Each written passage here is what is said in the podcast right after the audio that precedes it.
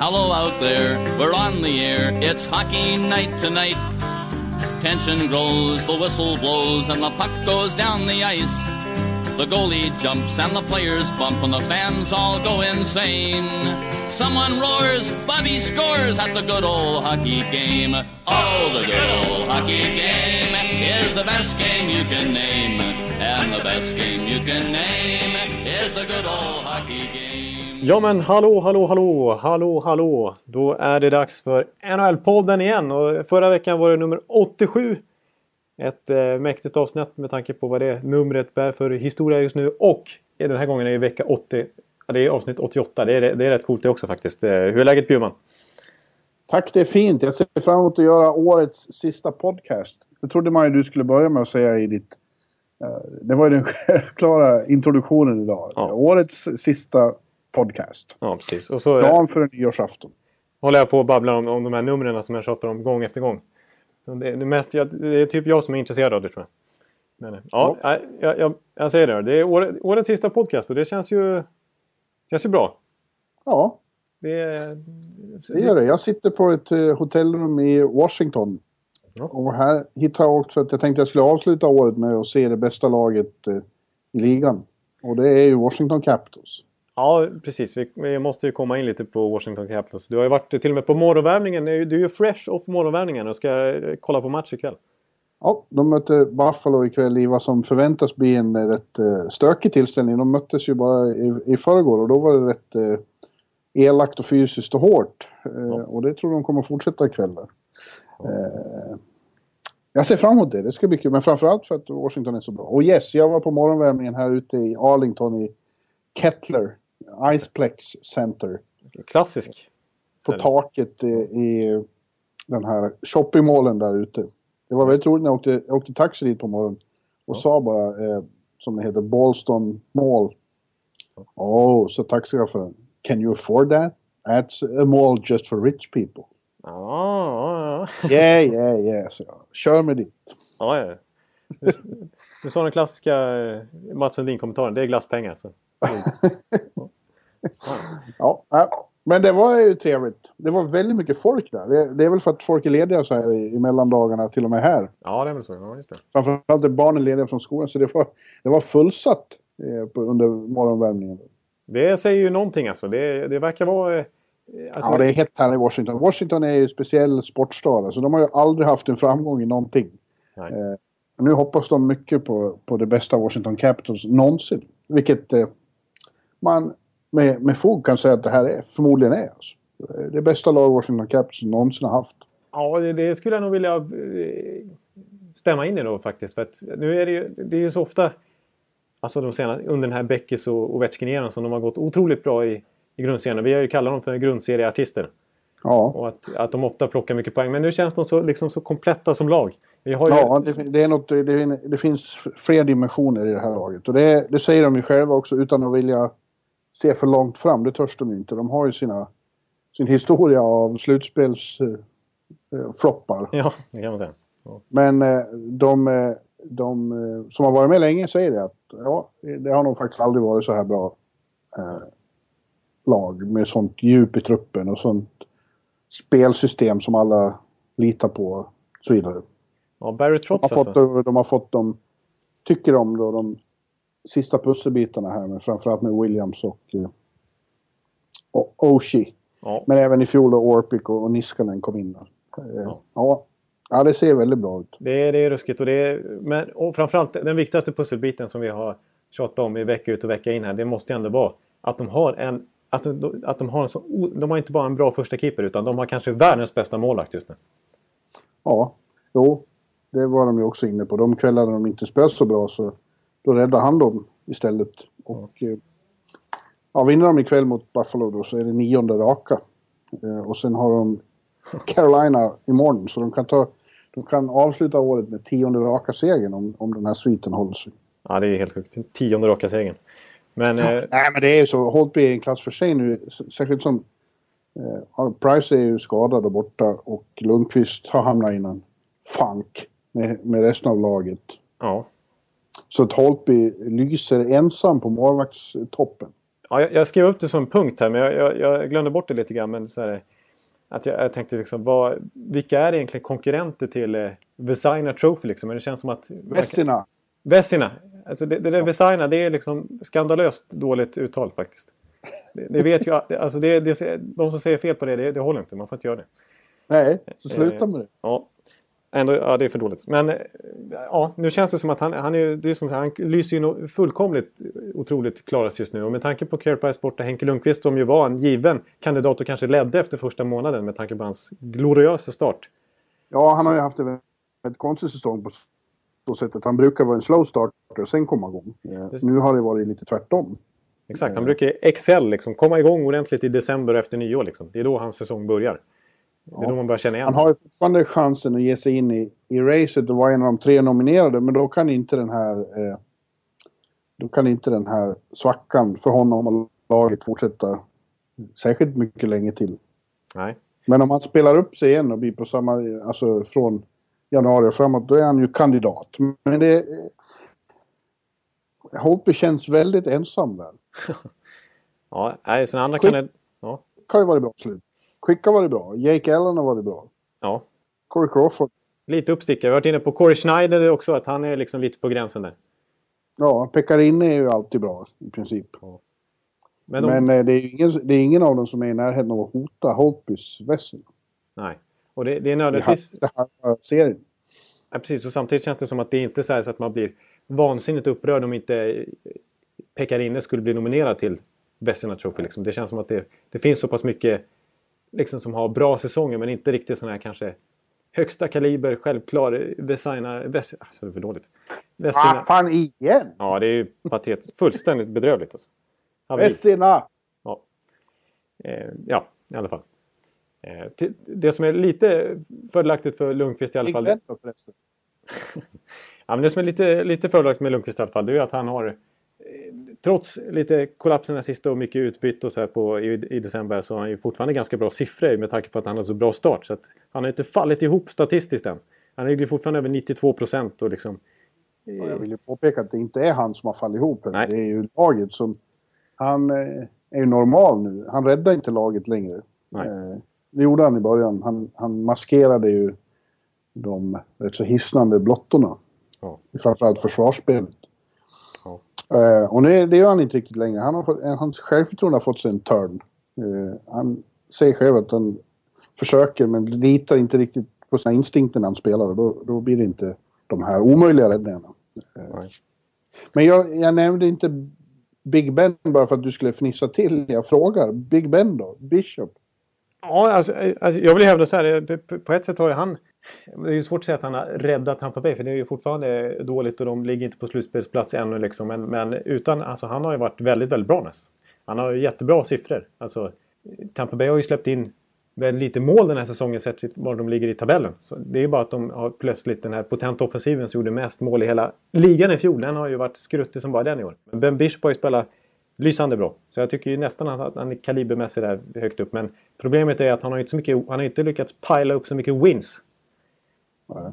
Det måste man göra om man ska vara med där i Vezina-racet ändå. Vissa hävdar ju att det är den viktigaste kategorin nästan. Men det är svårt att, ja. att ta massa wins när man släpper in. Om man släpper in bara knappt två mål per match och sen så ändå så vinner man inte matcher liksom. Ja. Ja, men ja, Washington har bästa målvakt, men de har en massa annat som de är väldigt mycket bra på också. Det är verkligen så. Jag tycker det är lite imponerande också, för John Karlsson missade den senaste matchen. Han hade väl fyrahundratolv eller något sånt, ja, över fyrahundra matcher i rad. Ja, han missade ikväll med, han var inte med på träningen.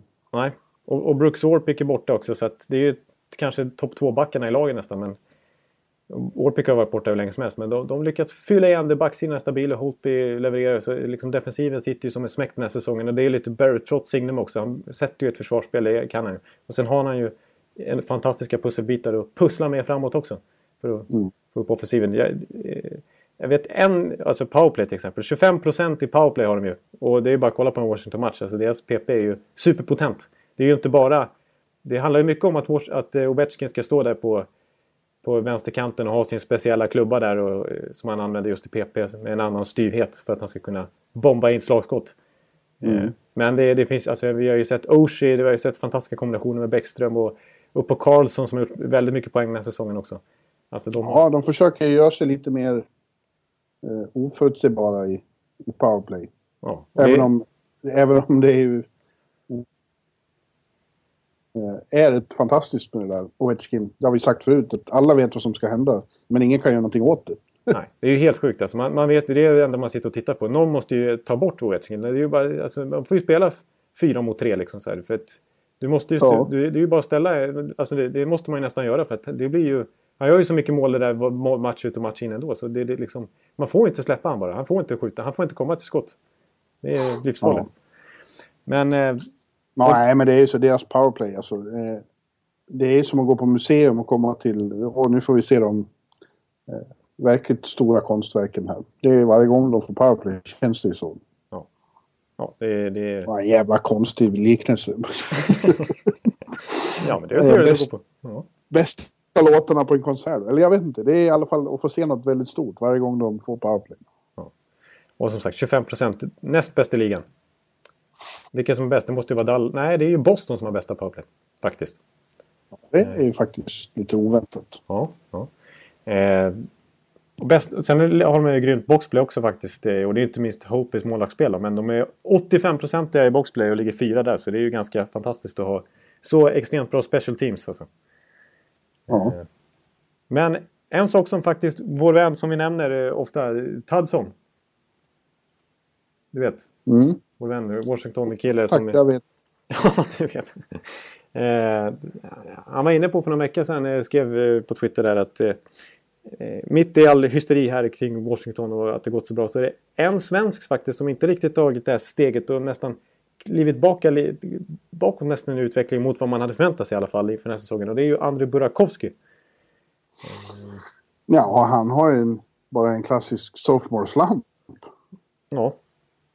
Sen jag pratade med honom rätt länge nu efter morgonvärmningen och eh, han tycker ändå det går bra, det tycker Trotz också att eh, så länge han produktionen är ju inte vad han eller laget riktigt hade hoppats men två mål skapar, skapar fortfarande mycket chanser och då, då känns det inte som att det är någon katastrof, då är man inte så orolig men också medveten om att andra året alltid är svårast eh, man, tyck, man tror sig sa han när, man, när han kom att man, att man kan det här och så är det inte riktigt så utan istället vet plötsligt motståndaren vem man är och har scoutat in och, och nu är han ju dessutom konkurrensen så hård så han är ju nere i tredje och fjärde kedjan och då har man ju sämre lagkamrater och då är det svårare att producera lika mycket. Ja, jo, det, det stämmer såklart. Det är Oshie och Justin Williams här helt plötsligt kommer in här. Det är inte, inte jättelätt att spränga sig in i topp sex där och spela powerplay. Så. Ja, så nej, men som... han var ändå, kände sig ändå hyggligt nöjd. Uh, han var införstådd med sådana och, och trots också tyckte att han han eh, då, har, har bra attityd och så. Ja. Det är lite sophomore slump men det, det är många som har. Ja, ja jo, precis. Det, det, det är därför vi nämner det ordet eh, så ofta. Ja. Tagit det till oss, som man säger. Men, är, det var det... länge sedan man hörde något om one-two punch tycker jag. Ja, det var länge sedan nu, men man får ju verkligen säga att Washington har en sån nu med tanke på Kuznetsovs breakout här alltså. Den center, det, det, det har ju varit ett hål där, det andra center som har varit ute efter i flera år Washington, att de tycker de bara haft Bäckström som riktig toppcenter, men nu får man verkligen säga att Yevgenij Kuznetsov, han är faktiskt bäst points per game ratio i laget tror jag, eller inte points per game utan points per sextio, alltså han sätter sin istil, jag har mest poäng i hela laget faktiskt, mer än Ovechkin och mer än Bäckström. Ja. Så att där har de verkligen, alltså deras, ja, hela deras topp sex är ju helt otroligt bra och det En, då, då kanske Burakovsky kan få chansen för jag vet att Elliot Friedman, Friedman som jag brukar citera bland i podden, Sportsnet liksom insider där har varit in, var inne bara för någon veck, inför julen här och skrev att eh, apropå Burakovsky då att han inte riktigt sprängt in sig i topp sex att det ändå är, kanske är Washingtons plan här inom kort att han ska få chansen på allvar för att många lag hör av sig med Marcus Johansson. Ja. Eh, att Marcus Johansson är den i laget som ligger kanske närmast att bli tradad. Det var ju stökiga, för, stökiga ska jag inte säga, men det gick i alla fall till skiljedomstol i somras när de skulle förhandla nytt kontrakt och det blev bara ett ettårskontrakt som det blir i skiljedomstol. Johansson ville ha nästan fem miljoner för ettårskontrakt. Washington ville ge han tre miljoner, det blev mittemellan tre komma sjuttiofem. Ja. Och det är... Men varför, just nu har de inget riktigt behov av, av att trada bort honom eller täppa till något hål riktigt. Jag tror inte de kommer att göra det. De, alla pratar också om att sammanhållningen liknar ingenting någon har varit med om. Att det är ett riktigt, riktigt sammansvetsat och bra gäng. Ja, jag, jag håller helt med. Jag läste också. Så att jag, tror, jag tror att de aktar sig för att fucka med den kemin. Vi såg ju vad Nashville höll på med när det var som bäst. Ja, exakt. Exakt. De man aktar sig för. Ja, ja. Nej, så det, det kanske är rätt att hålla. Men han är ändå restricted free agent, så att det, det är inte så akut att, att bara skicka bort och för, för liksom Marcus Johansson av sån här, alltså skicka bort när de inte får någonting utbyte, utan de har, behåller ju rättigheterna till honom. Han kommer ju från sin bästa säsong. Hans förra säsong var ju hans bästa hittills. Ja, det var därför han ville ha lite mer dollares liksom i fickan. Men vill inte det, tror du? Ja, det, det vet vi både du och jag. Nej. Vad menar du med det? Nej, ja, ja. Ja, vi går vidare. Nej, men, äh, nej, men det, det är lite intressant. För, för i alla fall så, så är det ju första januari. Det är ju nyårsafton. Det är ju ja, på fredag helt enkelt. Det är första januari. Och det är ett speciellt datum av den anledningen att då får spelare på ett års kontrakt börja ja, förhandla nya kontrakt helt enkelt. Och det är Marcus Johansson en av dem, Marcus Kryger en annan, Mikkel Bödker som han finns säsong i Arizona, Mike Hoffman som har en riktig öser in mål. Det är, ja. det är många intressanta kontrakt som börjar diskuteras från och med eh, nyårsdagen. Ja, och sen är väl eh, den här roster, roster freezen är väl över då också. Ja, den, faktiskt, den gick över här. Den är, det är alltså, mitt... Jag trodde den sträcktes över nyår. Nej, det, det är lite konstigt faktiskt. Men den sträck, jag vet inte vilken dag. Men det, jag såg, såg häromdagen att den var över. Så det var väl i, i, i måndags kanske, eller tisdags. Okay. Så att, ja. det, det är faktiskt möjligt att göra lite trades nu om man vill. Snart kommer det att börja hända, tror jag. Ja, det, kommer nog, ja, det tror jag också faktiskt. Det är känslan. Vi, vi såg en Fast trade det... till. Ja. Ja vi, ja, vi såg ju faktiskt en trade här emellan. Precis när roster freeze gick över. När eh, två... spelare som, som sina respektive lag verkligen ville bli av med och så hitta en fit med varandra. När Ben Scrivens skickade till Montreal och Zach Cation som inte spelar något i år efter sin stökiga start på säsongen, han eh, kraschade med bilen där. Eh, ja, men han skickades till. Också direkt till Bakersfield. Ja, precis. Han rakt ner i A H L där för att komma igång. Så att eh, det, det ja, jag, tror, jag tror det kommer börja hända någonting. Det känns som att vi kommer få en betydligt mer aktiv trade deadline tjugohundrasexton när vi hade tjugohundrafemton i alla fall, när vi satt och pratade om Anton Vermette i tre veckor. Varför tror du det för? Ja, men det känns som jag att tycker det... det verkar som att alla är så otroligt försiktiga och alla är så rädda för lönetak och så vidare. Ja. Ja, vi såg nu Sam, Sam eh, Gagner, eller hur, nu är det jag som inte vet hur man... Ja, ska jag ut... nu kan jag briljera med min franska-kanadiensiska kunskaper. Simon Gagner. Ja, jo, han ja. Men nu var det Sam Gagner vi pratade om. Ja. Jo, men det, ja, men det, ja, men det, det, ja, det är Sam, Sam Gagner. Det är fransk-kanadensiska uttalet på Sam Gagner. Ja. Ja. ja, i alla fall. Han var ju uppsatt på waiver av, av Flyers. Mm. Eh, och ingen plockade honom i en mer, i en mer så här, uppsluppen, mindre strikt eh, era så hade ju någon tagit honom. Han är ju ändå värd att chansa på, tycker man. Ja, han, han, kan, han, det finns ju, han har ju fått mycket chanser nu och inte riktigt tagit det, men det finns ju ändå en uppsida där. Det är ju en gammal, ett högt draftval med liksom goda offensiva instinkter ju. Men ja. en, en sån som honom, en sån som Alex Emen och så här, har de lite för mycket pengar så är det, då, är det inget, då är det inte värt att chansa på dem längre i dagens löntagssystem liksom. Nej. Scott Gomez gick igenom waiver också, det var ju mer väntat kanske. Ja, det kanske, ja, det kanske var. Nej, men jag håller med på ett sätt, det Det är ju så otroligt passivt på, på tradefronten här. Det har varit det hela tjugohundrafemton alltså. Ja, och ändå tror du att det ska bli sånt liv nu? Nej, det är bara för att jag stirrar mig lite blind på vilka, vilka U F As som vi har här. Det är ju fortfarande Stamkos och Kopitar och, och många mer. Brian Campbell och allt möjligt. Inte, inte, upp, inte signa den. Prata nära mikrofonen. Nu hördes det att du vände dig bort. Ja, nu hördes det att jag tog... Jag började liksom klia mig för... Jag har en sån här... Eh, Strindberg-position. Så jag satt och försökte se smart ut med den jag sa det. Men det hjälper inte i en podd. Tvärtom. Så att, ja. ja, men du... Ja, jag ska se Washington ikväll. Det ska bli kul, som sagt. Jag hopp, det kan bli nionde raka. Det vore eh, trevligt. Och ja. Jag hoppas på lite elakheter. Att... Bara ingen är lika elak som eh, vår vän Brad Marchand i, igår. Nej, precis. Alltså, du, du var inne på det att det, det kan bli stökigt mellan Buffalo och Washington nu för att de möttes här om natten. Och det var det verkligen.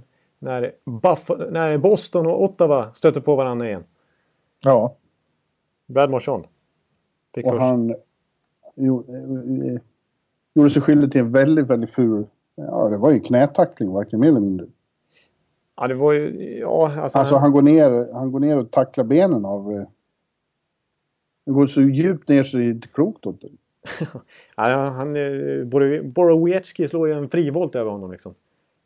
Och det, det kunde ju sluta riktigt till. Han kunde ju faktiskt fortsätta fullfölja den matchen och, och vara ute efter lite hämnd och gav sig på Zdeno Chara och flög som en vante när han skulle fightas med honom.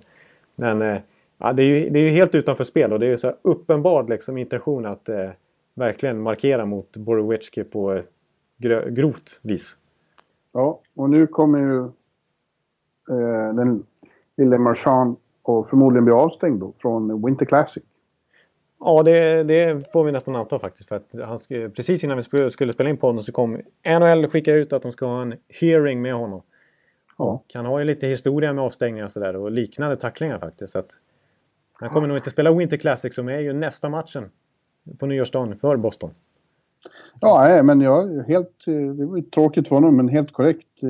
Det, det där är ju faktiskt för jävligt. Han, så man, man försöker ju hålla en objektiv syn på saker och ting och hetsa inte upp med så mycket som andra. Men han är ju väldigt svår att inte tycka lite illa om oss. Ja. Nej, så är det ju. Vad var, det, vad var det han kallas nu? Jag sa det i någon podd för någon månad sedan. Åh, oh, han har något fantastiskt smeknamn. Ja, någonting med brutally evil little boy. Nej, no, ja, det var konstigt. Ja, det är många som bara kallar honom den lilla råttan. Ja, ja han, är ju, han, är ju, han är ju speciell, får man säga. Men jag hoppas, jag hoppas att det kan bli lite stoff för Road to Winter Classic-serien. Att man kanske får se när, när han har sitt hearing med... N H L och så här. Nej, det kommer man inte att få se. Det, det tror jag är väldigt hemligt. Det är superhemligt. Ja, jag tycker, jag tycker... Ja, i så fall, det var ju något år. Man får se när de går in genom en dörr. Och det, är ja, det, är, det är för dåligt. Man måste ju släppa in oss. Vi vill ju höra. Ja, det får vi inte. Det får vi inte. Ja, Winter Classic är ju... Jag höll på att glömma bort det. Det är ju på nyårsdagen då. Ja. På Gillette Stadium i, utanför Boston. Ja. New England Skru... Patriots hemma arena. Ja, ska du titta? Ja, alltså, ja, du brukar ju ibland vara på plats på det här, men... Eh, men... Ja, inte jag. Jag, jag, jag har blivit ett... Eh... Blasé? Nej, blasé. Jag har aldrig tyckt att det har varit kul eh, på de här utomhusmatcherna. Jag tycker det är det mest överskattade N H L gör. Jag förstår ju varför de gör det. Är inget, de tjänar ju ohyggligt mycket pengar på det. Ja, exakt. Det, det, det. Ja, precis. Eh, men det är ju ingenting att se på plats. Alltså. Det kanske kan vara trevligt på tv... Eh, emellanåt, men, men att vara där som hockeyupplevelse är det de sämsta evenemangen på hela året. Ja, jag, jag, jag kan förstå det, för på tv-mässigt är det inte speciellt bra heller. Det, man ser ju mycket sämre än normalt. Ja. Man, man får liksom en konstig vinkel in och det kan vara, ibland är det dåligt väder så att man knappt ser ordentligt vad, vad de händer. Jag kan tänka, är man på plats så är det ju inte bara väldigt kallt, utan det är, man sitter ju maximalt dåligt nästan. Man, ser, man får ju sitta med kikare för att se vad som händer liksom. Ja, man sitter helt långt bort. Nu kommer ju inte problemet vara att det är för kallt. Nu är det ju för varmt. Det kommer att vara sju åtta plusgrader. Så de får förmodligen stryka dammatchen de hade tänkt att ha och veteranmatchen de tänkte ha för att spara det lilla av is som går att ha till själva matchen. Ja, det är inte, det är inte, det är inte så positivt kanske. Nej. Men det är som du säger, de tjänar ju ohyggliga pengar. Det är därför de har inlett den här Stadium Series. Så det blir ännu mer utomhusmatcher varje säsong, för att det bidrar ju till att lönetaket höjs nästan, för att eh, liksom den, den totala summan N H L drar in blir ju så pass hög. Ja. Så att det, man förstår ju varför de gör det, men nu när man har sett eh, otaliga nästan eh, utomhusmatcher de senaste fem sex åren så, så, så är man, börjar, börjar man ju bli lite trött på det faktiskt. Ja, det är väl så att alla vill, alla vill ha en, alla lag vill ha varit med på det, åtminstone en. Ja, precis. Och det är ju enorm strid om vem som ska få utomhusmatchen vid hundraårsjubileet tjugosjutton. hundraårsjubileet för N H L. Det är väl nästan så att Toronto försöker köpa den matchen för de senare vill ha den. De tycker, det är, är det någon, något lag som ska ha hundraårsjubileet, ja, då är det fucking Toronto Maple Leafs. Då köper vi upp den. Ja. Så att, eh, ja, vi får se. Ja, ja men eh, jag, jag, ska vi gå vidare med ett... Med ett eh, nej, nej, bara tippa Winter Classic, ja, när det ändå nu ska spelas då, på tider som passar eh, svenskar med sjuttio tusen på läktarna, så får vi väl ändå säga att eh, Montreal vinner. Jaså? Ja, jag tror det, bara för att de alltid slår Boston i de stora matcherna. Ja, det, det måste man verkligen säga. Det är ju ett brutalt buggy-team för, för Boston senaste åren. Alltså. Ja. De har haft otroligt svårt. Till och med på hemmaplan kan de mycket. Det var ju, Tukarask hade väl, det tog väl fyra, fem år innan han vann en hemmamatch, tror jag, mot Montreal. Så att det, det är ju, ja, av någon konstig anledning så har de ju jättelätt för dem. De kanske eventuellt får tillbaka Brendan Gallagher till den matchen också. Ja, den här säsongen har ju varit lite annorlunda. Och Boston vann ju senast till exempel, vilket vi ja. såg i, Winter Cla- i Road to Winter Classic. Ja, första episoden där. Mm. Ja. Men eh, som sagt, när det blir riktigt stora matcher då, då brukar det vara Montreal. Så att jag, jag får väl tippa att det blir dem. Ja.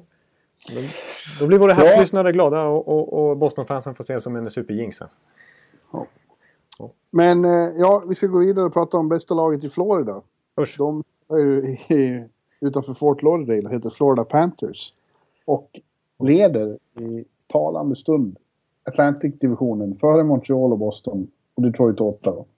Alltså, det hade man ju inte, den såg man inte komma. Jag, jag har ju alltid haft ett gott öga till Florida. Ja, inte jag.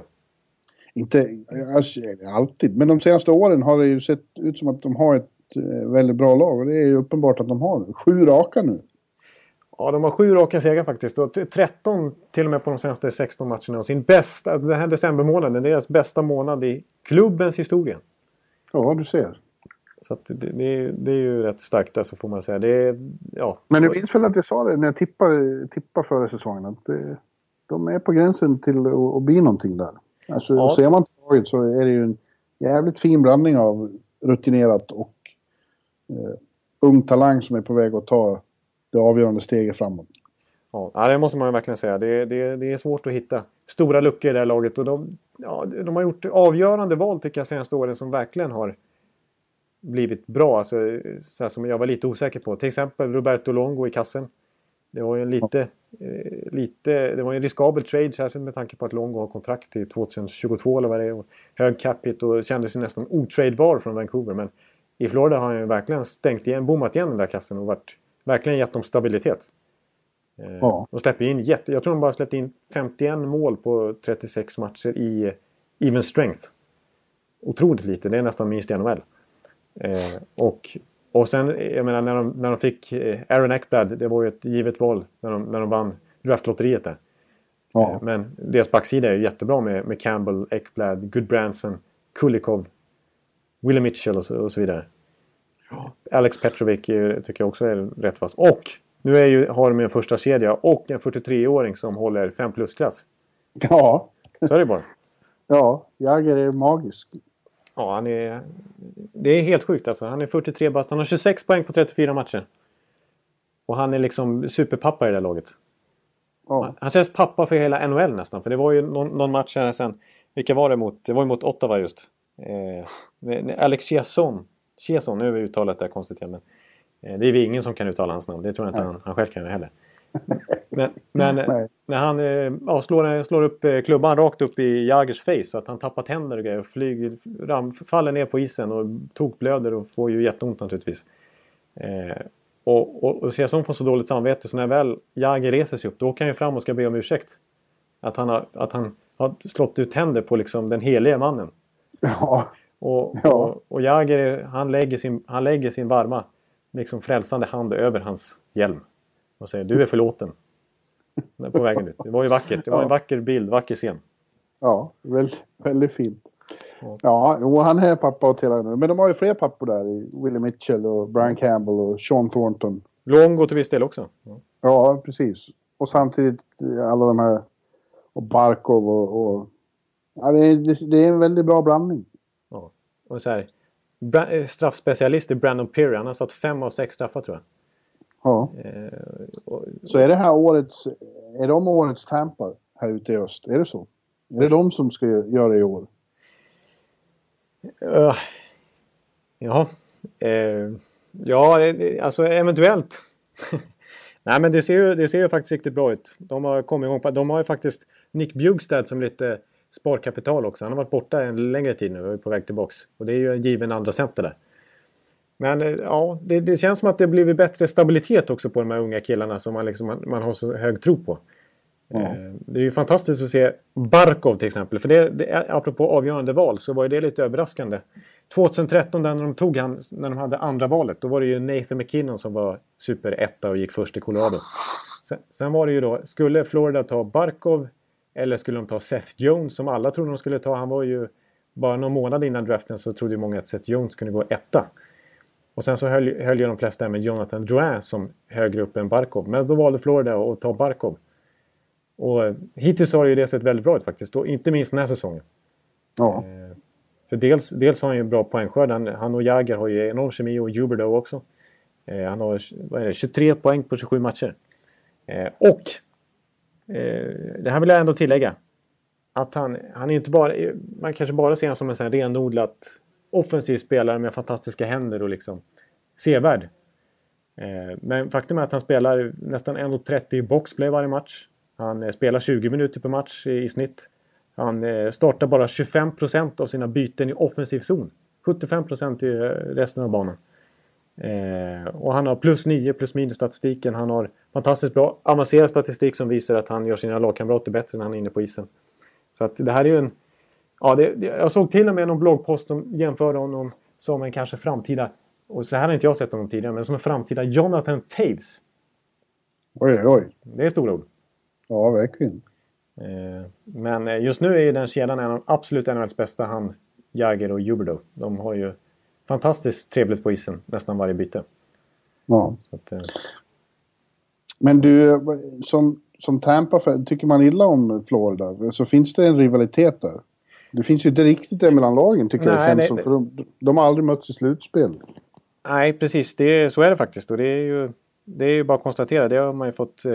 vänner sig vi nu när man har följt Tampa och Florida, framförallt Tampa då, naturligtvis i flera år, att när, alltså bäst stämning i Florida, både, både i, vad gäller i, i Florida och Tampa, liksom. det, är, det är ju när Montreal eller Toronto eller när Rangers eller Philadelphia kommer på besök. När, när det är så Detroit. Mycket, ja, eller Detroit, ja precis. När de har ju, menar, det är alltid så att Rangers och Montreal spelar matcher i mellandagarna, för då åker de ner till sina sommarhus i Florida och tar semester och har ju gött. Det var ju sellout faktiskt för Florida för första gången den här säsongen, bortsett från premiären, i matchen mot Montreal här om natten. Eh, och eh, medan när Tampa och Florida möts, då är liksom, då vet de att eh, alltså Tampa, de vet, Tampa-fansen vet ju att då åker vi dit så är det liksom bara fem sex tusen Florida-fans och det är liksom dött på läktaren. Vi och, och Florida. Ja. Det, det, det blir inte alls samma, samma grej faktiskt. Så att det, tyvärr är det ju In, inget riktigt eh, rivalhets mellan lagen. Däremot så finns det ju en, en trofé, en inofficiell trofé eh, mellan lagen som är inbördes möten. Nu har jag nästan glömt bort vad den heter, eh, trofén. Den heter typ State Cup eller någonting. Okay. Eh, som man får efter säsongen. Det, det lag som har bäst inbördes record mellan de två lagen, den, den får trofén. För att försöka, försöka höja rivaliteten lite. Ja. Och hur är ställningen i denna State oh, Cup? Hur ser det ut? Eh, ja, nu, den heter någonting. Jag tappar bort det. Men, men, eh, den, tyvärr så tror jag Florida leder den hittills. Ja. Usch. Men de har ganska många möten kvar. Vi kan in ett litet usch där också. Ja. Ja. Eh, men du, innan vi går vidare i, i körlistan här. Så mm. Du nämnde boxplay där. Och då var jag faktiskt tvungen att lyfta fram eh, New York Islanders. Ja, snyggt. Mm. De har ju alltså deras eh, penalty kill ja. Är ju helt eh, overklig just nu. Ja. Eh, så de har ju faktiskt inte släppt in ett mål i numerärt underläge sedan tjugofemte november. Ja, det är fullständigt bisarrt. På över en månad har de inte släppt in ett mål i, när de spelar med en man mindre. Det är ju verkligen storartat. Det, det, det, har, det har inte börjat pratats vad jag har hört om, det kanske har gjort om, om rekord och så här i N H L-ligan, men det känns ju nästan, alltså, man är ju sällan man hör att det hinner gå en månad mellan eh, boxplaymål så att, eller powerplaymål. För det är ju helt ja. Otroligt sjukt. Och igår såg det ut som det lossnade lite offensivt också, så eh, jag tycker fortfarande att Islanders seglar lite under radarn. Ja. De kan bli något och bita i. Ja, ja, det får man verkligen säga. Och jag, jag, mm, du, de har ju inte bara Jaroslav Halak som jag vet att du gillar, utan de har även Thomas Grej som har klivit fram och varit väldigt bra. gillar jag har lagt. Ja, jag för, jag för mig, nu ska jag sätta uttalet här, men jag för mig att du lite tidigare under säsongen nämnde han som en möjlig kandidat till Vezina. Ja, han, ja det, var, det var några matcher jag såg där när han var riktigt bra. Men han, har inte, han är inte så jämn. Nej, men då har de ju faktiskt Thomas Gray som kliver in och har eh, riktigt bra wins record överhuvudtaget. Bra räddningsprocent och jättepålitlig. Släpp, släpper bara in två mål per match ungefär. Ja. Att, eh, men det är försvarsspelet i stort, det är ju bara att konstatera. De släpper ju inte in mål och mål i, i boxplay heller. Det är ju, ja, det, det, de är väldigt solida defensivt faktiskt, Islanders. Ja. Svårforcerade. Yes, sir. Hey, I'm Ryan Reynolds. At Mint Mobile, we like to do the opposite of what Big Wireless does. They charge you a lot, we charge you a little. So naturally, when they announced they'd be raising their prices due to inflation, we decided to deflate our prices due to not hating you. That's right. We're cutting the price of Mint Unlimited from thirty dollars a month to just fifteen dollars a month. Give it a try at mintmobile.com slash switch. forty-five dollars up front for three months plus taxes and fees. Promo rate for new customers for limited time. Unlimited more than forty gigabytes per month slows. Full terms at mint mobile dot com. Nu ska vi, ska vi ta dem. Ett lag till. Ja, du skrev upp Calgary här. Ja. Som började säsongen eh, väldigt kna- knackigt. Men verkligen har eh, kommit tillbaks och spelar bra. Och mot alltså, alla dessa advanced stats-människor fick ju för, fick ju, tyckte sig få bekräftat att Calgary inte är så bra som det såg ut förra året. Men eh, det är de ju visst. Ja, framförallt så är de ju fantastiska på hemmaplan nu. De, de, nu fick de ju, nu var, spelade de ju årets tråkigaste match faktiskt här mot Anaheim här natten. Slutade ett noll till Anaheim och det var, skotten slutade fjorton tjugoett. Ja, kul. Nej, men eh, dessförinnan hade ju Calgary elva raka hemmasegrar som är klubbrekord. Ja. Eh, och Johnny Gaudreau blev first star of the week här, här om veckan och, och har varit, jag tror om han hade tjugotre poäng på tio hemmamatcher eller sånt där i, i en sträcka. Så ja. Att han är, och är ju med i toppen av poängligan nu också, Johnny Gaudreau. Så att, och de fick T J. Bro. Ett ögonblick, vänta, vänta, det knackar på dörren här. Ett ögonblick. Oj, oj, oj. Dram, dramatik. Excuse me? Later. Yes. I don't know, I'll, I'll call you. Det var, det var städerska. Det var städerska. Ja, du, ja. Du, det märktes, du hade rutinen. Ja. Du har ju... ja. Men, eh, ja, men Calgary, alltså, de, det var ju extremt knackig start. För, jag menar, Carey Rämö som ju är första keeper nu igen och, och spelar väldigt bra i december. Han, han var ju nere i A H L till och med. Så dåligt, ja, så katastrofalt var det liksom. Och de hade ju ja. panik på målarsituationen. Och backsidan som vi har hyllat så mycket inför säsongen som ser så bra ut på pappret. Den var ju, alla var ju formsvaga. Giordano var ju, stod inte att känna igen. Dougie Hamilton fick en usel start i sin nya klubb. T J. Brody var skadad. Chris Russell hade minus femton första två månaderna och sånt där. Ja, man fick lite känslan av att det gick så bra i slutet i fjol och de överraskade så många så att eh, de var liksom lite för självsäkra på att nu, nu är vi bra på riktigt. Ja, det, kän- det känns som att de trodde att liksom bara maskinen skulle gå av sig själv. Ja, ja de kom in med lite fel attityd. Ja. Men eh, karaktär, det finns ju onekligen i de här, det här laget. Det, det visste, för det var ju deras stora grej förra året. In, inte bara att det faktum att de tog så mycket poäng utan hur matcherna såg ut. De kom ju tillbaka i tredje perioderna i varenda match i princip. Ja. Eh, och nu får man säga att de har gjort en rejäl liksom, push här också för att verkligen komma, ta chansen att komma tillbaka. Och de ligger ju dock inte på slutspelsplats trots den här fina sviten de har haft. Eh, men det har inte varit så svårt att hänga på ändå i Pacific Division för att den har ju varit så otroligt svag. Så att det, ja, det, ja, det är ju så otroligt få poäng mellan lagen där. Ja, så att det, ja. Exakt, det skiljer fyra poäng mellan Arizona på andra plats i Pacific och Edmonton som är sist på sjunde plats. Ja. Eh, fyra poäng, det är ju helt bizarrt. Och Calgary ligger där precis mitt emellan. Så att, och Anaheim som har haft det så knackigt har, de kan ganska lätt gå till slutspel ändå, känns det som. Ja, de är ju bara, de är bara några ynka poäng ifrån. Det är verkligen up for grabs. De har ju lite färre matcher spelade också. Så att det, alltså det, är ja, det, är bara, som... det är bara L A som eh, har ryckt där. Ja, precis. De, de känns ju nästan som att de har ett X intill sig där. De har ju tio poängs försprång minst.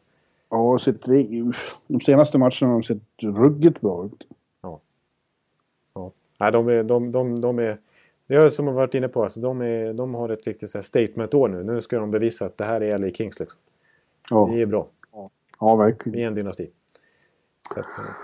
ja, men ja, Flames Indien tror jag att de kommer att ta en av de där slutspelsplatserna. Ja. Och vem kommer att göra det? Ja, okej, okay, ja, okay. vi, vi, jag, jag, skrev, jag skrev upp det faktiskt. Vi måste bara slå fast här. Eh, för det, det, det är ju så öppet nu. Men L A är ju givna. De kommer gå till slutspel. De kommer förmodligen nästan garanterat att vinna divisionen. Men sen är det ju två platser där som är öppna. Alltså vilka två tar de där platserna? Tror du? Anaheim och Calgary. Anaheim och Calgary, ja. Mm. Eh. Men sen är det inte omöjligt att något av de andra kommer med som wildcard. Ja, det är ju det, det, är, det, är det som är så konstigt, för att på andra sidan i divisionen så är centrum nästan bäst, och där finns det ju lag som är utanför slutspel som har, jag menar, ja, där ska det, jag menar, Nashville har ju över fyrtio poäng och har sista wildcardplatsen. Jo, jo, men det är bara halva serien. Ja, ja. Så att, men jag tror att det är tredje säsongen i rad om, om, fem, om båda centrallagen skulle klippa wildcardplatserna, så tror jag att det är tredje säsongen i rad faktiskt. Ja. Så att det är stor skillnad på kvaliteten på de divisionerna, får man ändå slå fast. Ja, central, central är ju the shit. Det är the shit. Ja. Nej, då, då, men jag, ska, jag säger då att jag tror ju faktiskt att Anaheim, alltså de har så bra lag och de är så pass nära nu att de, de, de, får ju, de kan ju inte fucka upp det här. De måste ju, de måste ju ta sig i kragen någon gång. Men det har gått andra. Vem sa du? Anaheim. Ja, jo, tror du. Eh, Sen så tyck- det kommer någon gång här i januari, februari kommer en scratch när de vinner åtta matcher idag. Ja, ja. Eh, och sen, sen tycker jag också att eh, San Jose, alltså, kanske har den högsta, högsta nivån, alltså, som de har visat hittills den här säsongen. Jag tycker San Jose i vissa matcher, framförallt är de otroliga på bortaplan och katastrofala på hemmaplan. Men kan de liksom vända sitt hemmaspel och liksom, lite oftare komma upp i den där nivån de faktiskt kan, så tycker jag San Jose borde kunna ta en plats också. Så jag är tyvärr lite taskig mot Calgary här. Jaha. Och, och sen, samtidigt vill jag inte utesluta Vancouver och Arizona helt heller på något sätt. För att... Nej, det vill man inte. Men man tror in the end att de andra är starkare. Ja, precis. Jo, så, så, så borde det vara. Men, men vi såg hur Winnipeg och Calgary höll hela vägen i fjol. Ja. Eh, och, och på något sätt känns det som att de två lagen just specifikt har väldigt lite press på sig att gå till slutspel. I alla fall Arizona. Alltså det, de, ja. de har minst att förlora här liksom. De, de kan Vancouver har väl enorm press på sig. Ja, det, det, Vancouver är ju ett kanadensiskt lag som bara liksom hela staden kräver att de måste skärpa till sig. Men eh, Arizona i alla fall, de kan nog smyga med länge, tror jag. Ja, det kan de. Ja, de är mycket, mycket bättre än vad någon hade kunnat föreställa sig. Ja. Till och med Lind- Lindbäck i kassan nu när Mike Smith är skadad har ju sett rätt bra ut. Så att... ja, han hade en riktigt bra match häromkvällen. Ja. Han tog trettionio skott. Alltså, Arizona smyger med. Yes sir. Så är det bara. Ja, ska, ska vi, vi börja... Hur länge har vi snackat egentligen? fyrtio, fyrtio minuter är vi uppe på oss. Ja, det var det på, du bara maler på. Jag bara maler, maler, maler. Ja, men vi, vi får... ja du hade skrivit upp eh, veckans tråkiga skandal här då. Ytterligare en som heter Kane har åkt fast, eller utreds för sexbrott i staden Buffalo. Ja, det är... Det, det, I Buffalo var det Patrick Kane i somras och nu är det Evander Kane. Det, det, och jag tycker som tidigare att det här är ingenting som vi ska sitta bara och, och babbla om. Det, det är allvarliga saker, vi vet ingenting. Vad man kan säga är väl att jag tycker det är lite konstigt att ligan och Buffalo bara låter honom spela vidare som om ingenting har hänt. Jag skrev det i en blogg där att det, man kunde åtminstone visa något slags respekt för eh, offret då, eller eh, respekt för den här sortens eh, problematik överhuvudtaget, genom att kanske inte låtsas som att allting bara är business as usual. Nej, det blir, lägger ju lite konstig suri över liksom hela grejen på något sätt. Eh, liksom, när, när de är ute och spelar liksom, kvällen efter i princip det har hänt. Ja, vad som nu har alltså, jag... hänt. Ja, precis. Det är jättesvårt att veta vad, om han är skyldig eller alltså, vad, vad som är... Ja. Man, är, man är ju skyldig, oskyldig tills motsatsen har bevisat. Så det har inte gjorts någon polisanmälan. Men själva hela den här sortens eh, ärenden. Ja. Eh, det är allvarliga saker. Ja, precis. Och sen kan man ju säga så här i alla fall att, att det är ju lite mm, det är ju lite besvikelse också att, att Evander Kane liksom, som skulle få en ny start i Buffalo efter alla negativa rubriker i, i Winnipeg liksom, den här, han måste växa upp den här killen, och så hamnar, dröjer bara några månader i Buffalo så, eh, så, är, så kommer det såna här typer av, av uppgifter. Så att, eh, och man kan väl slå fast i alla fall att han har varit ute sent. Eh, det är så mycket vet man i alla fall, och, och, och haft lite grejer för sig, så att det är ju, det är ju inte helt lämpligt. Och han missade ju morgonvärmningen eh, eller träningen eh, morgonen efter den här natten. Ja, så att, då tror jag att han var avstängd helt enkelt. Eller att de, ja. Markera mot, mot honom. Nej, det, man, ja. Det var ju tvungen att reda sig. Ja, ja, ja, men jag tycker jag vill inte prata om sånt här. Nej, Nej man, man får ju se vad, vad det, vart det lider, men det är ju väldigt olyckligt, och det är återigen en sån här Kane-soppa vi, vi måste oh. eh, läsa om. I, ja. Den är ju inte nära att lösas på något sätt heller. Det här. Det har polisen sagt att det här kommer ta veckor att utreda innan oh. man kan säga något mer. Oh. Så att, ja.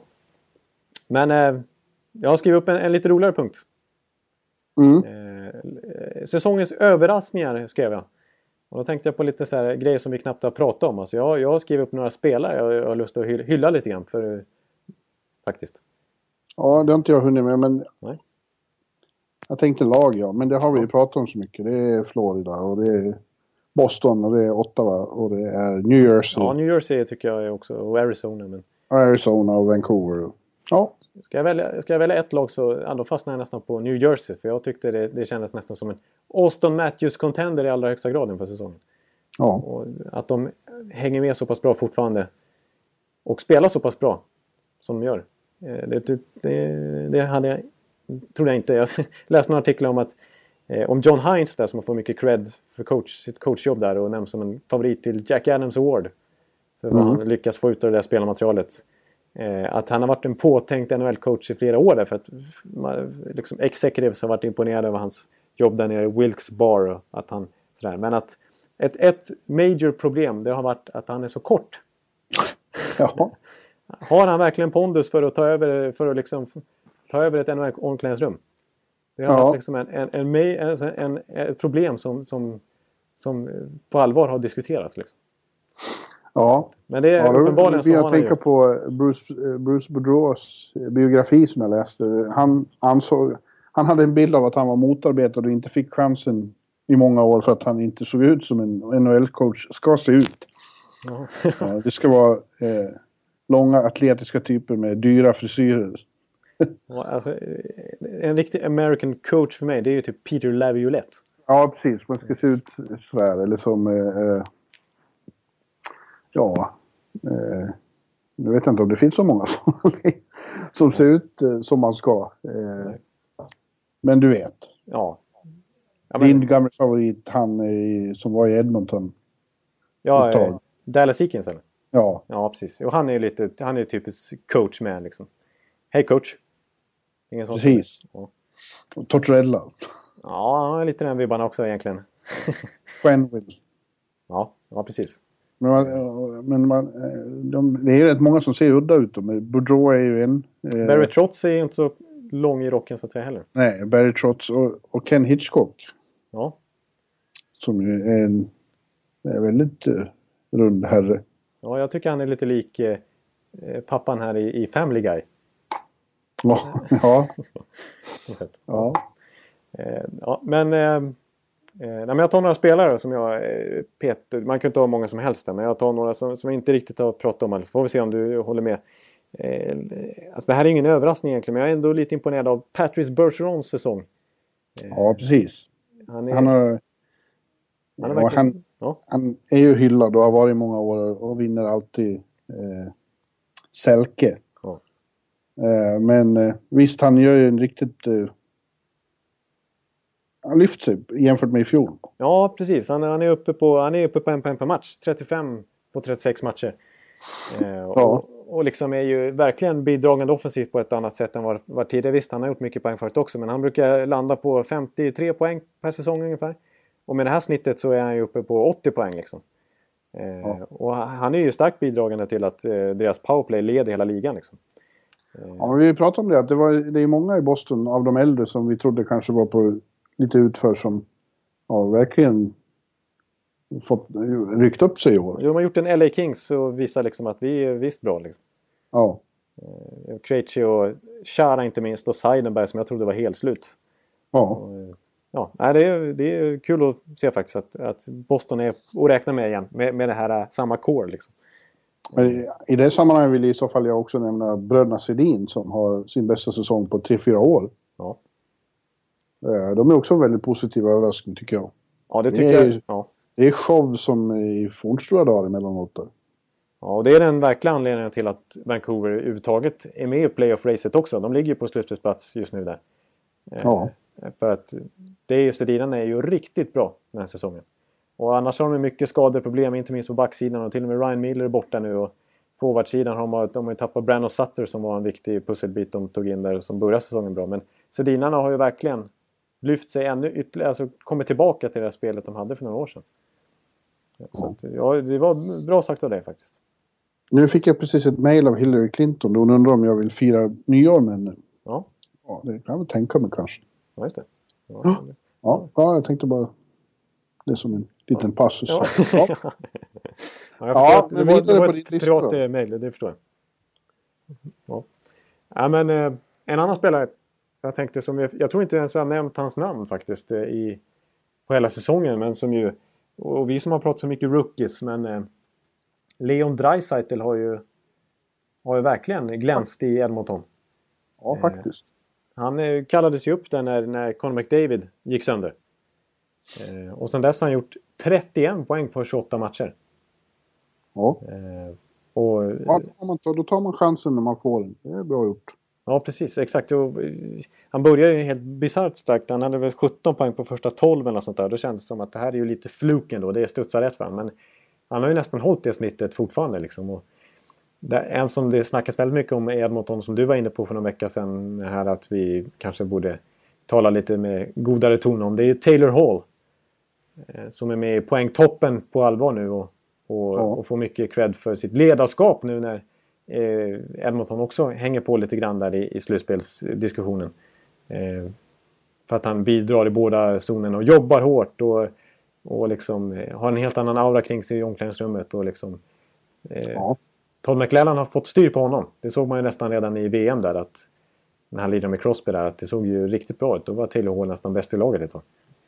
Ja, det är ändå kul. Alltså, även om de inte liksom, briljerar totalt så nej. Vid den här tidpunkten på året, då brukar ju Edmonton vara borta redan. Ja. Eh, och det är de ju verkligen inte. De är med i racet. Och eh, då finns ändå sparkapitalet i form av Conor McDavid som ju, eh, går skadad fortfarande. Ja, det, men det börjar närma sig lite grann nu. Som sagt, det ligger i alla fall för hans del. Så det, han kan nog vara tillbaka i januari. Ja. Så att, ja, det är fortfarande, fortfarande är det liksom backsidan och som är liksom, alltså defensiven som är problemet.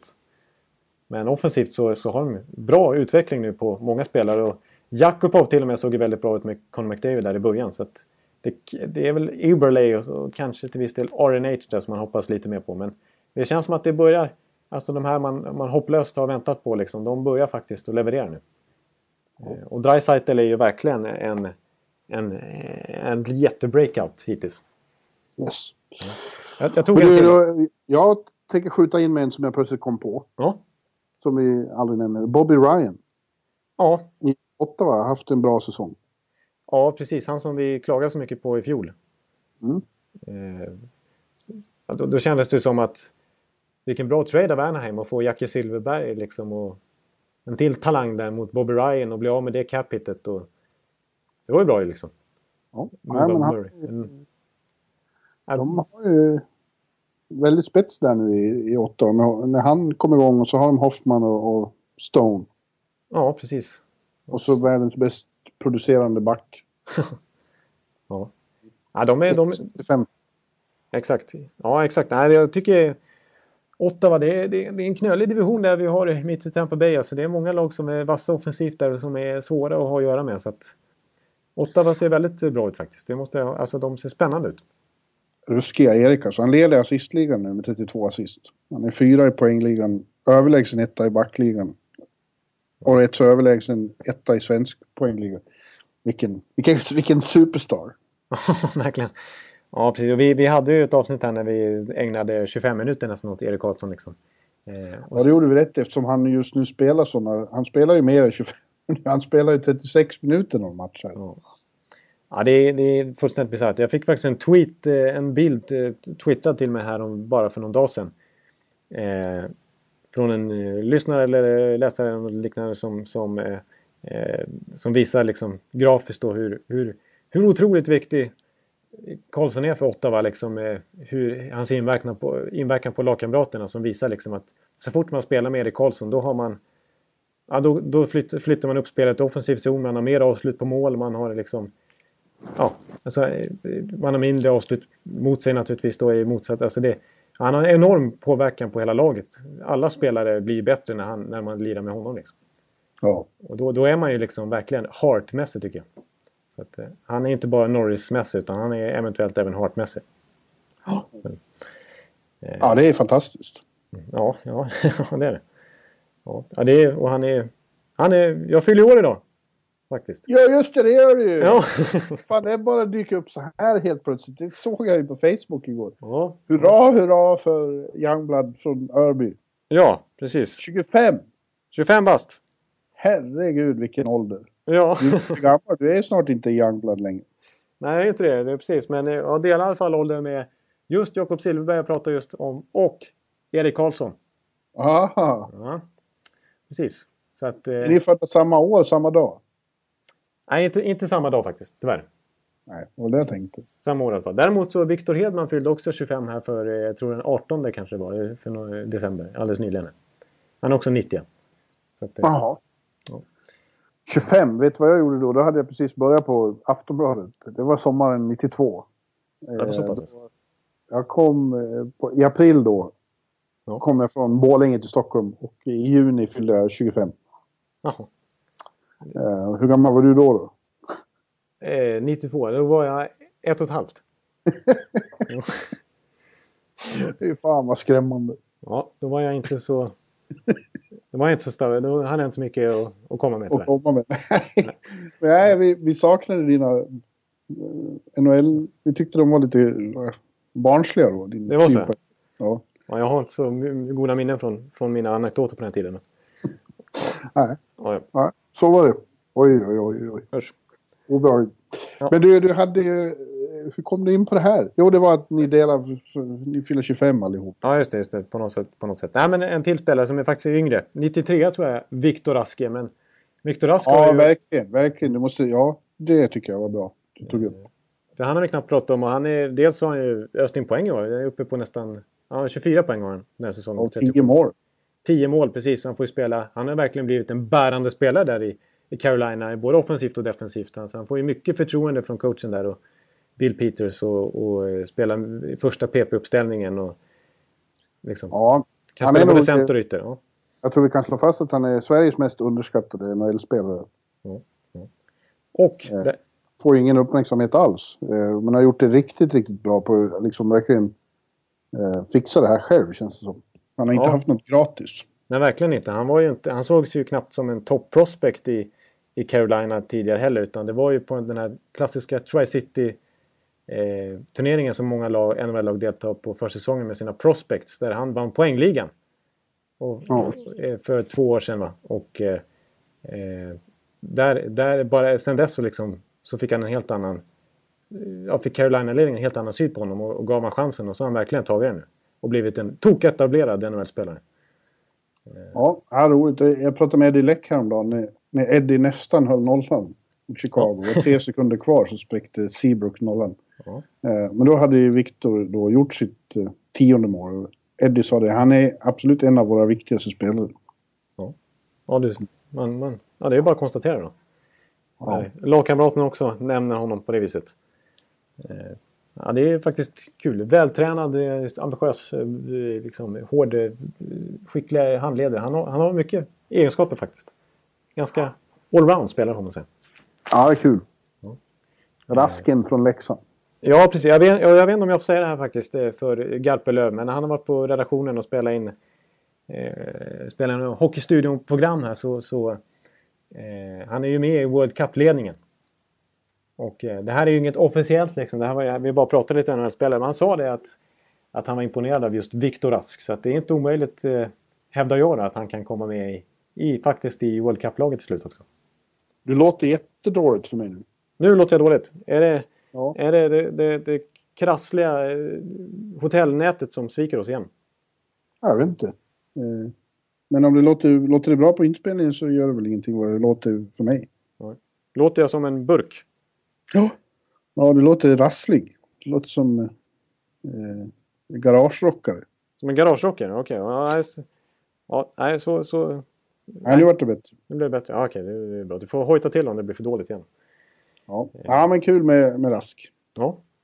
Mm. Men eh, vi har inte så eh, mycket kvar att komma. Jo, det har vi väl visst det. Jo, det har vi visst det. Ja, men ska jag ta, ska jag upp... Ja, ska, ska vi åka till Tyskland snabbt? Ja, berätta om varför vi gör det här. Ja. Det är helt, det är helt din grej. Ja, precis. Nej, men det, det är lite kul faktiskt. Vi har en, en lyssnare i Hamburg i Tyskland. Som har tw- Twitterkontot Åre Lumberjacks. Som, eh, ja, men som gillar N H L och som eh, tycker det är lite kul ibland att höra lite svenska och lyssna på podden. Eh, och eh, ja, det är så pass att han till och med, vad jag förstår som han skrev upp på Twitter till mig i alla fall, att han översätter vad vi säger till, till sina tyska kompisar. Ja. Som också är liksom intresserade av N H L och vill höra lite. Så att det, det, är ju, det är ju fantastiskt overkligt, men det är, så, så är det tydligen i alla fall. Så att vi har en tysk eh, ambitiös och trevlig lys- lyssnare som eh, eh, alltså, alltså sitter och översätter och sådär. Han hade ett litet önskemål här, som jag tillåter. Han ville att vi skulle lista de, de fem bästa tyskarna i N H L. Eh, antingen eh, genom tiderna eller som spelar idag. Ja, vi tar väl genom tiderna. Ja, vi tar genom tiderna. Jag har faktiskt eh, skrivit snabbt upp i båda två faktiskt. Men vi, vi börjar genom tiderna. Ja, jag tycker det bara det enda tråkiga är att det, deras bästa, deras största profil genom alla tider kommer ju aldrig till N H L. Erik Kühnhackl. Alltså. Ja, han var ju en institution i V M under nästan flera decennier kändes det som. I Västtyskland som det hette då. Ja, det ser jag. En, en stor drasut. Som, han var deras största hockeystjärna utan någon som helst tvivel. Erik Kühnhackl. Ja, snygg historielektioner. Du, du, du har ju fått höra vilket, vilket år jag är född nu. Så att, ja. ja, det här var ju före din tid. Alltså. Ja, precis. Ja, ja nej men... Jaha, ja. Ja, jag... Men av de som kom till N H L så är det de som har gått allra bäst.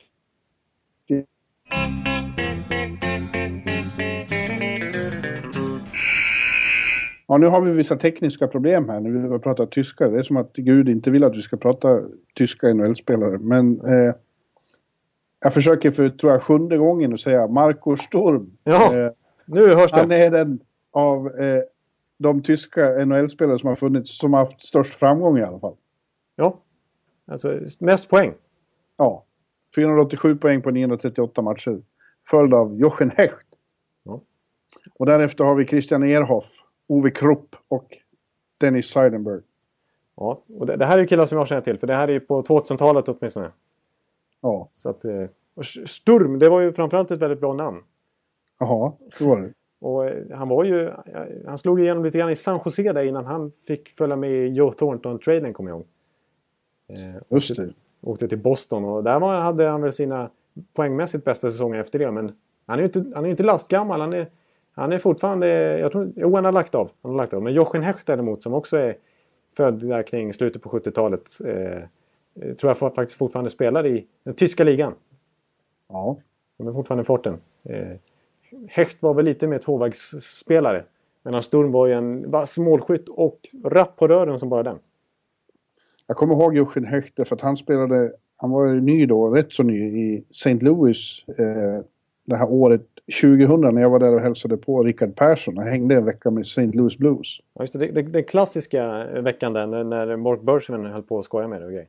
Ja precis, då var Hechter och var väldigt bryg och försynt och väldigt trevlig och snäll mot en bortkommen svensk. Jaha ja. Så jag har ett gott öga till Jochen Hechter då. Ja, ja. Ja, han fick en fin N H L-karriär efter det faktiskt.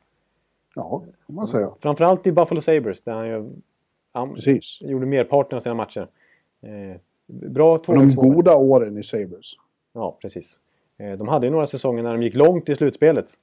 Inte minst med Dominik Hasek i kassen, men, men också sen den här Chris Drury, ja. Jason Pominville, Vanek, Hecht och vad hette han? Oh, Daniel Briere. Ja, den tiden. Och en ryss som har glömts bort. Afinogenov. Ja, han var ju en jävla härlig hockeyspelare att se. Ja, precis. Alltså, han, han hade verkligen tre, två, tre säsonger när han var otroligt bra. Nästan alla lärde sig till slut eh, säga namnet Afinogenov. Få rätt på alla konsonanter och vokaler där. Men eh, sen, sen så fejde hans karriär direkt. Han var ju svinsnabb och liksom öste in poäng ett tag.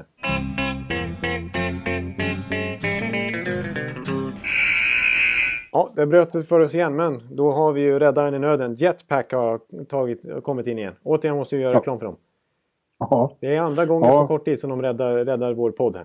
Ja, tack och lov. För förut har det faktiskt varit så på de här hotellen, på Marriott-hotellen som jag var, de har satt in en störning mot när man har haft med sig egna eh, sådana nät ja. faktiskt. Men det har de blivit förbjudna att göra, de får inte göra så. Det är så alltså? Jaha, ja, exakt. Mm. Ja, för nu, nu har vi ju, nu, nu, nu funkar det igen här. Nu låter det bättre. Nu låter det bättre, ja, fantastiskt bra. Ja, men, eh, nu låter det lika bra som eh, en Marco Sturm eh,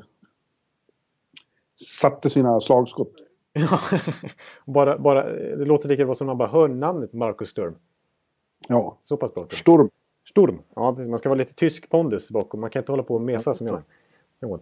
Men, men, men då, då tar jag bara snabbt min lista då, för jag rankar ett till fem här faktiskt. Tyska, bästa tyska spelare genom tiderna. Mm. På, fem, på femte plats har jag Christian Ehrhoff. Fjärde plats Uwe Krupp. Ja. Han, var, han avgjorde till och med final. Visst avgjorde han nittiosex-finalen mot eh, Florida för Colorado. Tror han, tror han gjorde det faktiskt. Ja. Storväxt, eh, som man brukar säga på engelska, en t- a towering defenseman. Han var väl typ två meter lång och liksom eh, lite sådär, han bara mosade folk framför kassan ungefär. Bra namn också, Uwe Krupp. Precis som alla andra. På tredje plats har jag ju vår favorit då, Jochen Hecht. Ja. Eh, och nu kommer den, på andra plats. Den här killen känner definitivt till, men han har inte nämnt den. Keepern. Han var första keeper i Washington i över tio år. Olli Kolzig. Just, just det. Ja. Han står inte med på den här när man bara tittar på poängligan. Nej, det är förstås. Ol- Olaf Kölzig. Ja. Han var ju, ja, han, han var ju inte Holtby bra direkt, men eh, han var ändå så pass stabil att han fick ha första spanen där i över ett decennium. Så att, det är ändå en bedrift får man säga. Och det var ju i sina bästa stunder var det en eh, attraktiv målakt att se på eh, stå i kassen. Ja. Och på första plats då, då har vi naturligtvis Marco Sturm. Marco Sturm. Storm. Storm. Storm. Ja. Ja. Så att, där har vi den. Och jag drog snabbt ihop en lista på, på dagens tyska också. Då har jag på femte plats Tobias Rieder som gör det bra i Arizona faktiskt. Eh, och så har vi Christian Ehrhoff. På tredje plats har jag Thomas Greis. Som jag, det var mycket tyska vi har pratat om i det här avsnittet överlag tycker jag. För jag har varit inne på nästan allihopa hittills. På andra plats Dennis Seidenberg som vi pratade om när vi snackade lite Boston. Och på första plats just nu så är det ju Leon Draisaitl. Ja, så att, eh. förstås. Jag vill också nämna bara Udo Kissling. Ja, ja, gör det. Han var också en av de här som var med i alla V M jämt. Och han gjorde faktiskt en match i N H L. Ja, det räcker. En match med Minnesota North Stars säsongen åttioett åttiotvå. Ja, just det. Ja, okej. Okay. Men han gjorde typ sjuhundrafemtio V M idag också.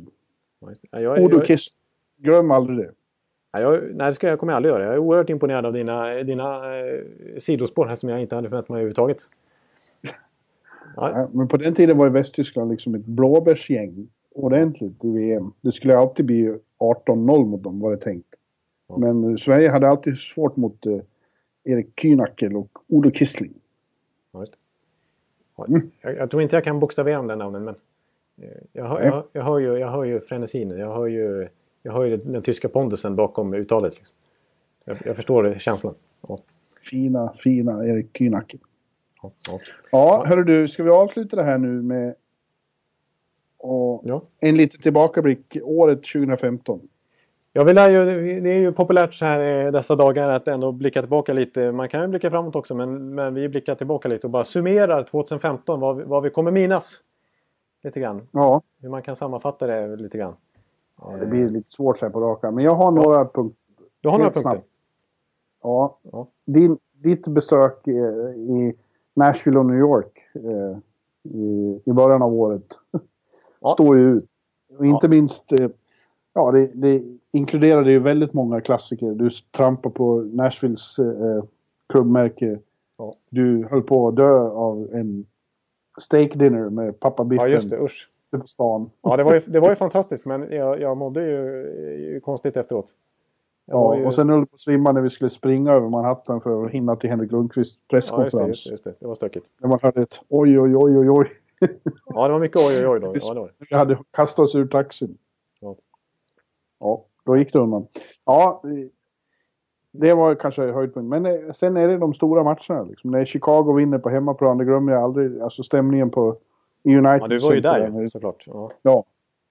Det drog ihop sig och de satte på Sweet Home Chicago efteråt och det dansades på läktarna. Det var en stor stund. Men även andra... Alltså, det var ju väldigt kul med Tampa och, och håsen kring Victor och Anton glömmer man inte. Och nej. När de slog Rangers i Game sju där på, på, på Garden. Det var en... Det var också en stor kväll. Sista matchen på, ute på Long Island. Ja, just det. Och det var det helt elektrisk stämning i Nassau Coliseum. Jävlar vilket drag det var. Ja, ja. Eh, ja, det var jag tar med mig från tjugo femton. Ja, det var digert. Det var bra det där tycker jag. Jag, håller, ja, shit. jag, jag, jag var ju också... Jag hoppades att få vara plats på Stanley Cup-finalen och att det skulle vara en sjunde avgörande match i Tampa. Nu blev det istället att jag betalade en flygbiljett för eh, groteska elva tusen spänn för att få chansen. Eh, och när jag åker, då leder de med två ett i matcher. På flyget, ja. som tog eh, tjugosju timmar, så, så, så förlorar de eh, så match fyra så det blir två två matcher. Otroligt viktig Game fem i Tampa, fullsatt. Jag laddade ju hela dagen, det var ju en fantastisk dag fram till matchen. Vad händer? Bishop och Hedman krockar. Patrick Sharp sätter ett noll. Och där vände hela serien totalt. Och ja. min, ja, överlag så tror jag, jag har aldrig sett en Tampa-seger på plats. Jag har sett fem matcher och de har alltid förlorat. Så det är ju, det, jag tar ju på mig det lite grann. Men det har du väl, när de slog Rangers där var du väl där? Nej, de förlorade den matchen också. När du satt och hånade Henke? Ja, men de förlorade den matchen också till slut. De, de ledde, men de ja, klappade ja. ihop. Det var ju då Mats Zuccarello vände på skiten och vann. Det var en massa norrmän som satt och skrek. Och jag ja, just. skänker ihop fullständigt. Så att, eh, ja, nej, så att jag, ska inte, jag ska egentligen inte åka så mycket till Tampa tyvärr, rent eh, sportsligt. Men, eh, nej, ja, men det var ändå fint att se det där tycker jag. Ja, eh, och jag, om man tar med sig an, andra grejer som man kan ta med sig från året. Det är en som verkligen har varit i fokus alltså varenda årstid här, det är ju Patrick Kane. Som ju, ja. det, var, det var ju showtime i slutspelet när han liksom verkligen levererade i match efter matchserie. Och sen, och sen vinner Stanley Cup för tredje gången på fem år. Och sen hela ja. den här soppan med eh, brottsmisstankarna hela sommaren och långt in på eh, campen och säsongen. Och sen nu helt plötsligt den här enorma poängsviten som ju var rekord, eh, slog rekord för amerikaner och Chicago-spelare någonsin. Liksom. Ja. Eh, och leder poängligan just nu. Så att snacka om att stå och i fokus. åttioåtta är han också. Nummer åttioåtta, det var ju precis därför jag började podden med nummer åttioåtta. Jag var så noga med att poängtera det. Snyggt. Yes. Eh, nummer, nummer, jag måste bara, vi, vi kanske avslutar här. Eh, kanske då, gör det. Vi kanske gör det. Jag vill, jag vill bara säga att nummer åttioåtta är ju ett oväntat bra nummer i N H L förutom Patrick Kane. Det är ju, eh, jag vet inte om du kommer på någon på rak arm. Nej. Eh, vi har faktiskt Brent Burns som åker runt med nummer åttioåtta också. Ja, just det. Eh, ja, det är en bra back. Det är en bra back. Bra hockeyspelare. Ja, bra skägg. Eh, Precis. Ja men du, nu tar vi och knyter ihop den här säcken. Jag ska ja. ta en eh, pregame nap. Ja just det, du jobbar ju så, du är ju riktigt rutinerad. Du är ju, du lever ju, du andas ju än väl. Då måste man ja. ha en nap, så är det ju bara. Ja. Ja men då, då... Men eh, jag ber för att önska dig och eh, lyssnarna ett riktigt eh, gott nytt år. Ja, men... tjugo sexton, det blir bra. The best is yet to come. Ja, exakt. Fantastiskt bra sagt. Jag, jag, jag tackar och bockar och så säger jag skicka tillbaka alla lyssnare och till mister Per Bjurman. Very happy new year. Happy new year. Nu byt, bytte jag språk där. På något vis, men, men ja, ja, gott nytt år. Gott och, nytt år och adjö. Adjö. Adjö. Vi, vi hörs tjugo sexton. Hej. Nu kommer det. Nu får jag vara beredda för nu, nu säger jag Jaromír Jágr. Jaromír Jágr. Jaromír Jágr. Jaromír Jágr. Jaromír Jágr. Jaromír Jágr. Jaromír Jágr. Jaromír Jágr. Jaromír Jágr. Jaromír Jágr. Han har varit bra överallt han har varit. Han har varit älskad av lagkamraterna, av fansen, av journalister. Han är en av de bästa man kan ha vad jag med på alla sätt och vis. Man hackar inte på Jágr i den här, i den här podden. Du ska ta honom. Nej, men... ja, vad, vad, vad säger du om hans eh, val att skriva på för Philadelphia?